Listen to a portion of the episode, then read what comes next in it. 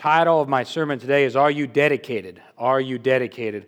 Earlier this week, of course, former President George H.W. Bush, George Herbert Walker Bush, passed away at the age of 94. 94 is a long time to live. I mean, that, that's just my perspective. 94 years, I, I don't know, that's a long time to be alive.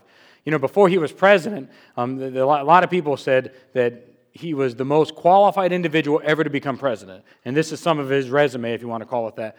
Uh, before he became president, he served as a member of the U.S. House of Representatives. He was the U.S. ambassador to the United Nations. He was the chief of the U.S. liaison office to the People's Republic of China. He was the director of the CIA. And then finally, for eight years, he was Ronald Reagan's vice president.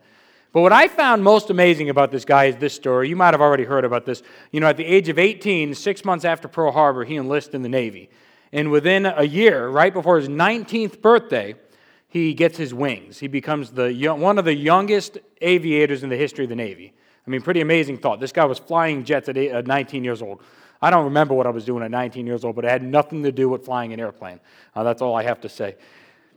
Uh, this, of course, made him, like I said, one of the youngest aviators in the history of the Navy. Um, but on September 2nd of 1944, Bush was flying a mission near the Japanese island of, of Chichijima when his plane was hit by enemy fire. Despite the damage, Bush was able to complete the bombing raid, scoring several hits before bailing out of his plane over the Pacific Ocean. He clung to an inflatable raft for four hours before being rescued by a United States submarine. I should have clicked down. There's the submarine. Uh, the other individuals on his plane actually lost their lives. So that, this, that he was able to survive when everyone else um, lost their lives in the situation. Uh, following being rescued, he continued on serving in the Navy until he ended up, um, of course, the war ended type thing, at which point he began the rest of his career. So here's kind of my point. The word that comes to mind that I think best describes this individual is dedication dedication. He was dedicated to his country. He was clearly dedicated to his family and his friends um, based on his love for his wife, who Barbara, of course, passed away not too long ago either. And he was even dedicated to complete strangers. If you guys were here on Thursday, you would have heard me tell the story about a, a um, EMT who wanted to go to medical school, and George H.W. Bush wrote him a letter of recommendation. And the day before George Bush passed away, the kid got accepted into the medical school. I mean, just a powerful thought. But of course, most importantly, the dedication of looking all the people he was dedicated to, the most important um, element of that is the fact that George Bush was dedicated to his Lord and Savior, Jesus Christ. He was a faithful Christian.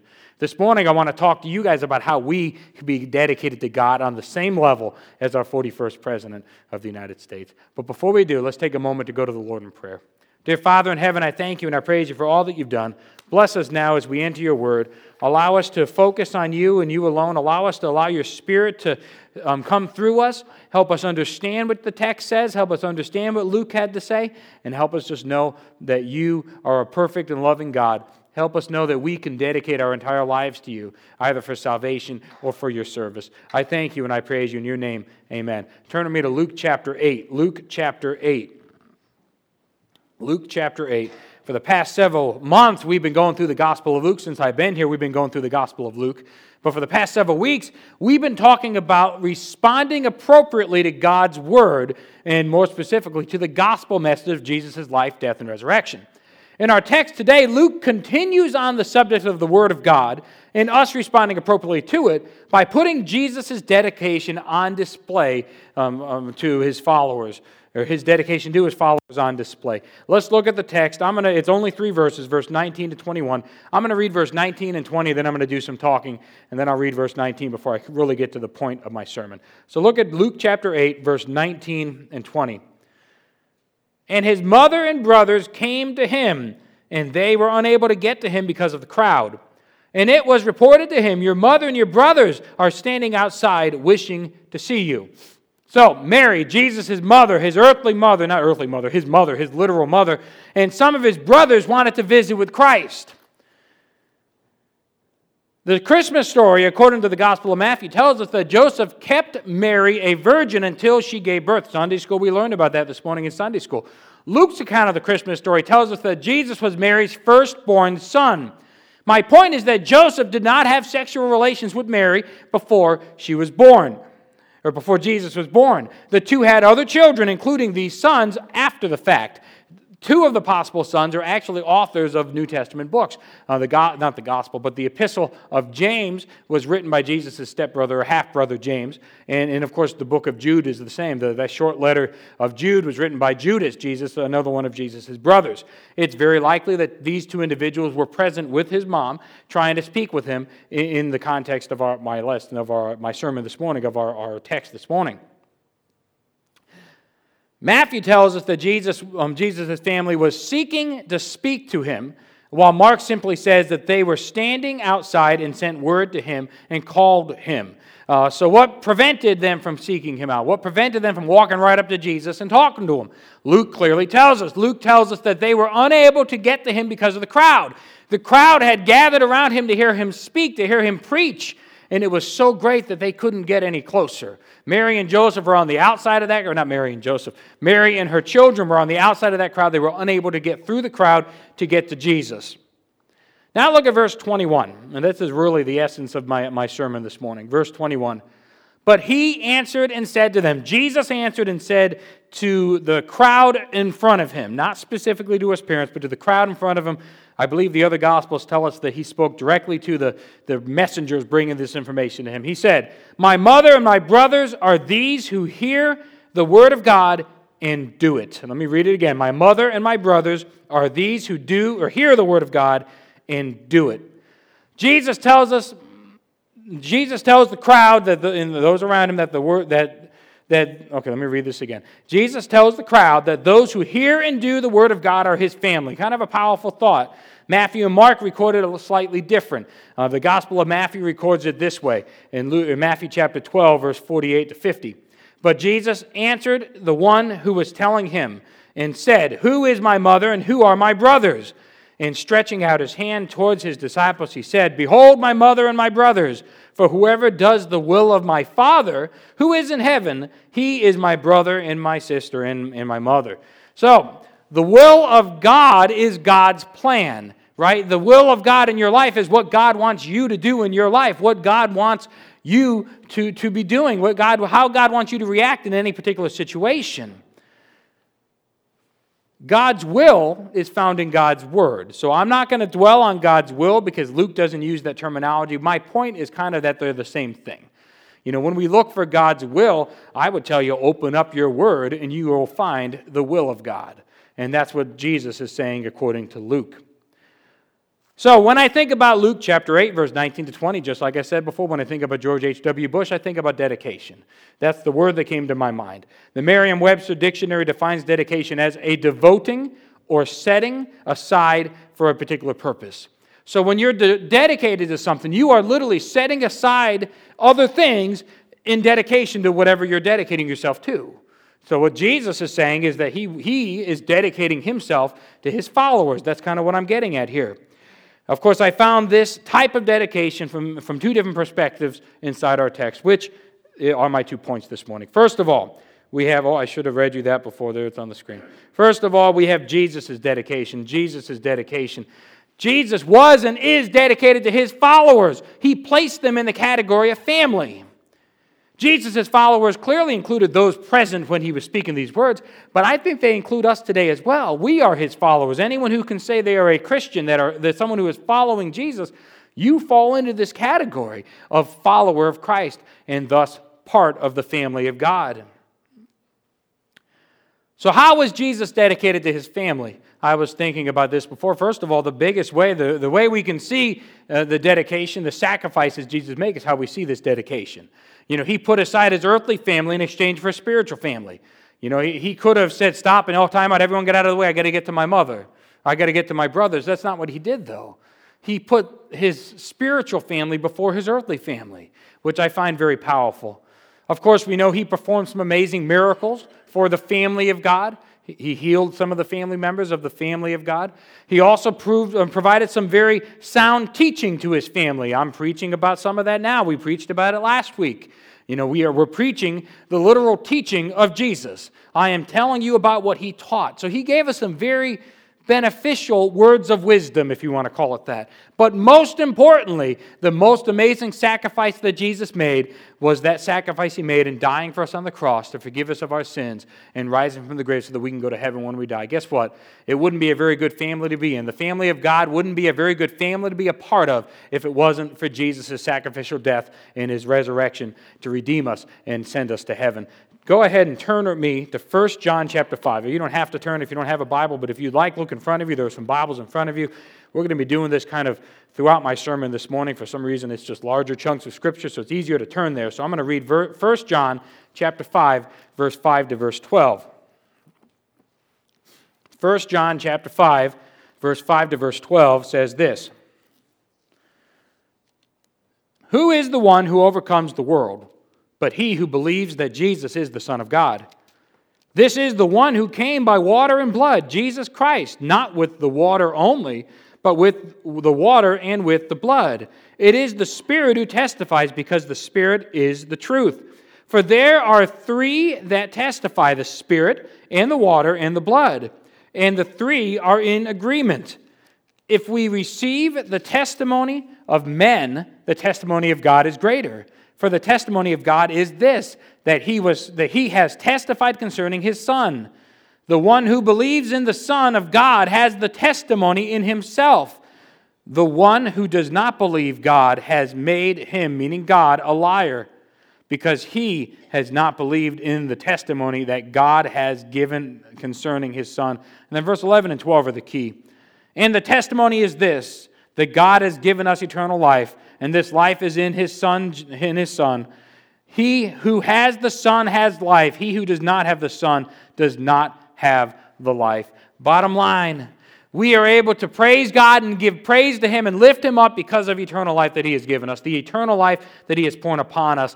Salvation was presented to all the world, and that's the most awesome element of Jesus' dedication to us. He was so dedicated to you that 2,000 years ago, or at least 2,000, or like almost 2,000 years ago, Jesus chose to die for you.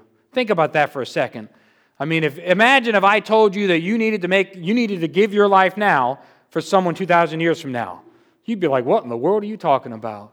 But that's what Jesus did. He gave his life now. He gave his life 2,000 years ago to save us now. Of course, he saved everyone else in between as well. He saved those present at that time. He saved those of the early church in those years, the last, uh, what, 1,900 and something years and He's going to continue saving. His salvation is once and for all. It's good, it's forever, it's done. All you got to do is embrace it.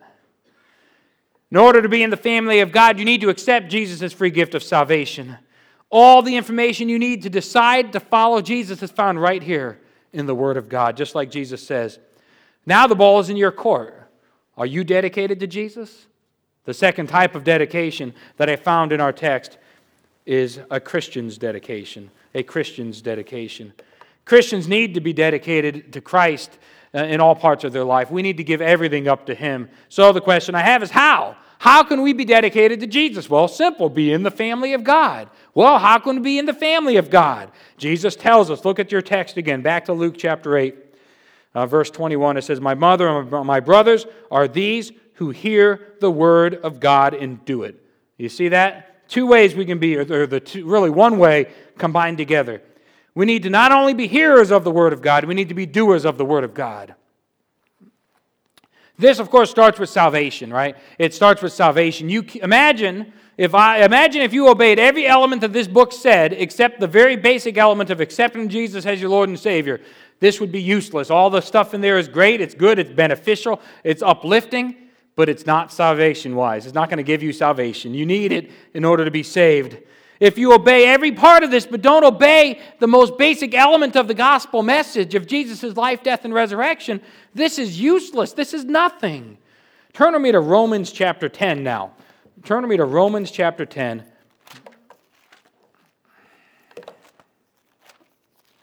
Romans chapter 10. I'm going to read verse 5 down to verse 13 of Romans chapter 10.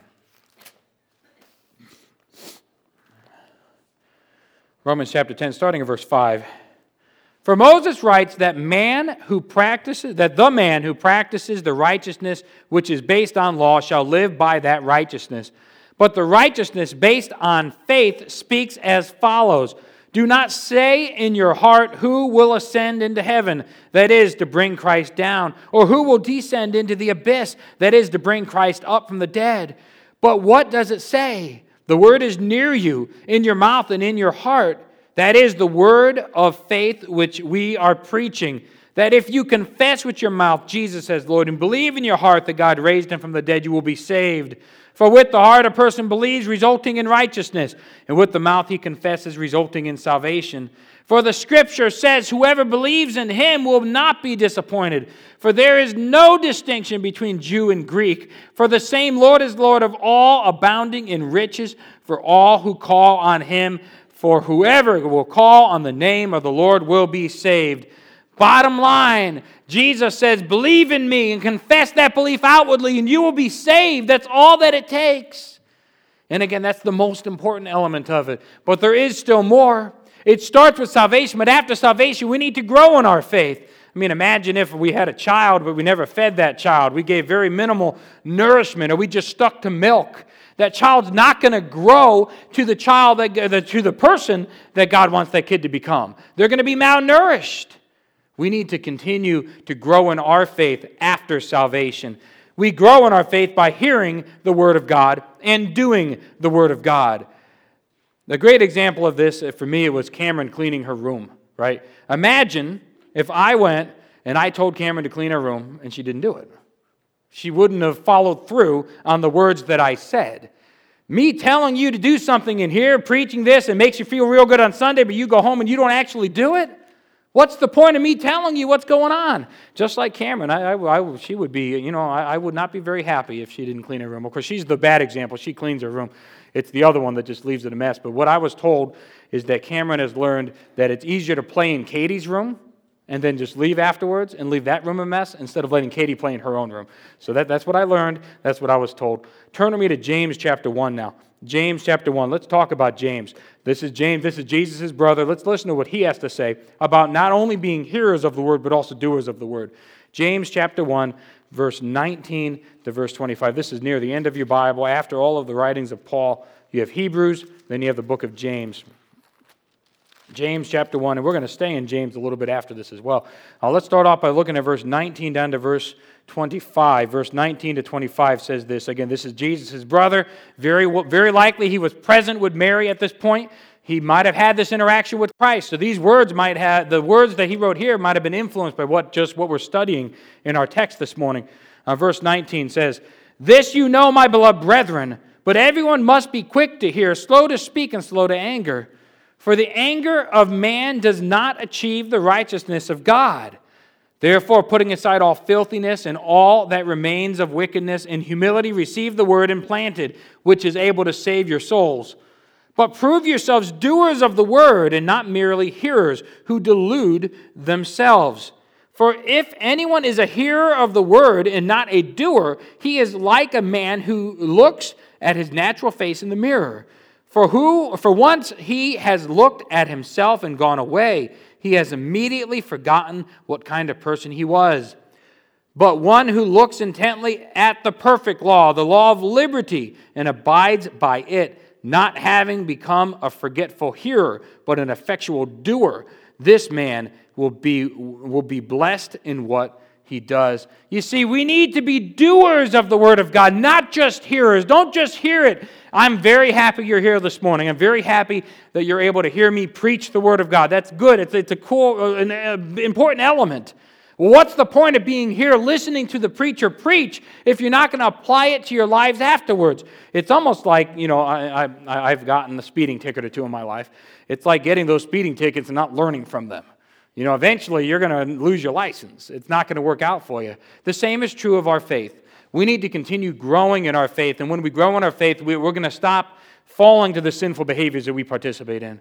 We're going to be able to step aside from them and continue walking forward in the Lord. That's what needs to happen. You know, I'm happy that you're here this morning. I really am. But if we only hear the word and not apply it to our lives, what good is that going to do for us? We need to do the Word of God. Doing God's Word means living it, living it, living for God. We, we say, What would Jesus do, right? And I know that's such an old cliche now, but what would Jesus do? I mean, imagine if we literally asked that question for every activity we ever participate in. No matter what it is, no matter how hard or how easy it is, what would Jesus do in this situation? And then we followed through with what he did. It's easy to ask the question, it's hard to do it, do the answer, right? You're asking what would Jesus do, but when the answer comes to you, are you going to do it? And that's what I think what, what Jesus is telling us to do, and clearly what James is telling us to do. So, how are we doers of the word? Let's now look at James chapter 2. James chapter 2, verse 14 down to verse 26. What use is it, my brethren, if someone says he has faith, but he has no works? Can that faith save him? If a brother or sister is without clothing and in need of daily food, and one of you says to them, Go in peace, be warmed and be filled, and yet you do not give them what is necessary for their body, what use is that? Even so, faith, if it is by itself, if, it has no works, is dead, being it by itself. But someone will, may well say, You have faith and I have works. Show me your faith without the works, and I will show you my faith by my works. You believe that God is one. You do well. The demons also believe and shudder. But are you willing to recognize, your, you foolish fellow, that faith without works is useless? Was not Abraham, our father, justified by works when he offered up Isaac, his son, on the altar? You see that faith was working with his works. And as a result of his works, faith was perfected. And the scripture was fulfilled, which says, And Abraham believed God, and it was reckoned to him as righteousness. And he was called the friend of God. Then, verse 24, you see that a man is justified by works, by works and not by faith alone. In the way, same way, was not Rahab the harlot also justified by works when she received the messengers and sent them out by another way? For just as the body without the spirit is dead, so also faith without works is dead. Bottom line, we need to serve God. We need to do what He says. We need to follow through with what He says in the Word of God. Don't just believe it, live it. We need to serve God. We serve God by growing in our faith. We serve God by talking to Him through prayer, listening to Him through His Word, and fellowship with Him through His church, through discipleship. Um, Ephesians chapter 4, verse 11 and 12 says, And he gave some as apostles, and some as prophets, and some as evangelists, and some as pastors and teachers, for the equipping of the saints, for the work of service, to the building up of the body of Christ. My job as the pastor is to equip you to serve God. My job as the pastor is to build you up in your faith. If you're not being built up, if you're not growing in your faith, if you're not serving God, I'm doing something wrong. And we all need to figure out what that is so we can work together to grow in our faith, to grow closer to the Lord. We serve God also by helping others. You know, when is the last time you helped someone who is less fortunate than you are? And I feel that we do a lot of this here at this church. There's a lot of opportunities, you know, to help other people. You know, we have the, the you know, the, the, the, Niles Community Services we do. We have the nursing home. We, we support the Warren Family Mission. We do a lot to help other people. But when is the last time you helped another person? Are you a sheep or a goat? Finally, let's finish things off by turning to Matthew chapter 25. Now, you can leave Luke, leave everything else. I'm going to finish off, or I'm about to head towards my conclusion in Matthew chapter 25. And I'm going to read this amazing section of Scripture which Jesus gave us um, regarding the end of times, but has very um, strong application for us as well. Matthew chapter 25, verse 31, all the way down to the end of the chapter. Matthew chapter 25, verse 31. But when the Son of Man comes in his glory, and all the angels with him, then he will sit on his glorious throne. All the nations will be gathered before him, and he will separate them from one another, as the shepherd separates the sheep from the goats and he will put the sheep on his right and the goats on the left. Then the king will say to those on his right, Come, you who are blessed of my Father, inherit the kingdom prepared for you from the foundation of the world. For I was hungry, and you gave me something to eat. I was thirsty, and you gave me something to drink. I was a stranger, and you invited me in. Naked, and you clothed me. I was sick, and you, and you visited me. I was in prison and you came to me. Then the righteous will answer him, Lord, when did we see you hungry and feed you, or thirsty and give you something to drink? And when did we see you a stranger and invite you in, or naked and clothe you? When did we see you sick or in prison and come to you? The king will answer and say to them, Truly I say to you, to the extent that you did it to one of these brothers of mine, even the least of them, you did it to me. Then he will also say to those on his left, Depart from me, accursed ones, into the eternal fire which has been prepared for the devil and his angels. For I was hungry, and you gave me nothing to eat. I was thirsty, and you gave me nothing to drink. I was a stranger, and you did not invite me in, naked, and you did not clothe me, sick and in prison, and you did not visit me. Then they themselves also will answer, Lord, when did we see you hungry, or thirsty, or a stranger, or naked, or sick, or in prison? And did not take care of you, then he will say to them, and then he will answer them, Truly I say to you, to the extent that you did not do it to one of the, the least of these, you did not do it to me. These will go away into eternal punishment, but the righteous into eternal life. Of course, this is in reference to Jesus. Jesus is there every time we go out and do something. Every time there's a homeless person sitting on the side of the road. Every time someone is begging for money. Jesus is there begging for us to help, begging for us to step up and do something about it. What you do for the less fortunate, what you do to the least of these, you are literally doing for Jesus. Be dedicated to Jesus by growing in your faith and helping other people. Let me close up. So, Christians need to be dedicated to Jesus to the very end. Uh, sometimes things don't go our way. Sometimes life throws us a curveball and illness takes over, takes over our lives, and something um, that someone that we love so greatly passes away. As you guys know, um, uh, in a couple of hours, we're going to celebrate Gary Dodgell's life. You know, I, I didn't get a, a, a, lot of an opportunity to get to know Gary as well as a lot of you guys did. But one thing that I, I did learn is that he was truly an amazing man. And we see this through his actions. You know, he was a social worker and he worked with some of the, the truly the least of these brothers of mine. As Jesus says, I mean, he cared for his family very much, especially his wife Tracy, whom he loved with all his heart. Gary even loved his church family. He served right here at Central for all those years. But most importantly, Gary loved his Lord and Savior Jesus Christ, the kind of the same way that George Bush did. That's kind of my tie in here. Gary dedicated his life to Jesus Christ, and as a result, there is no doubt in my mind that he is currently standing in the presence of God looking down upon us right now. But the question I have for you is this How about you? Are you dedicated to Christ? Matthew tells us the words of Jesus in Matthew chapter 16, verse 24. If anyone wishes to come after me, he must deny himself and take up his cross and follow me. Have you put your full faith in Jesus Christ as your Lord and Savior? Have you dedicated your all to Christ and serving Him? Are you following Jesus with self denial in the cross upon your shoulder?